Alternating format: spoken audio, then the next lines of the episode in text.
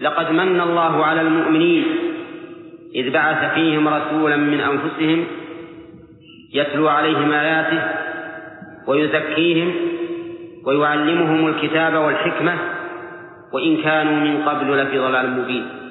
هذه المنة العظيمة التي من الله بها على هذه البلاد وهي الإيمان بالله عز وجل هي أكبر النعم. ولهذا نرى أن الله عز وجل قال في كتابه اليوم أكملت لكم دينكم وأتممت عليكم نعمتي ورضيت لكم الإسلام دينا. فعطف إتمام النعمة على إكمال الإيمان ليبين أن ذلك من أكبر النعم التي أنعم الله بها على عباده. ولهذا إذا كان الإنسان مؤمنا ربح الدنيا والآخرة. وإن كان غير مؤمن خسر الدنيا والآخرة.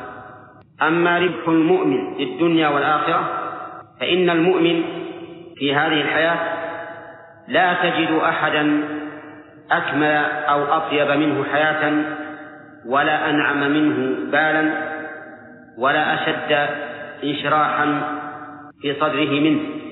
وإذا شئت فاتلو قول الله تعالى من عمل صالحا من ذكر أو أنثى وهو مؤمن فلنحيينه حياة طيبة ولنجزينهم أجرهم بأحسن ما كانوا يعملون.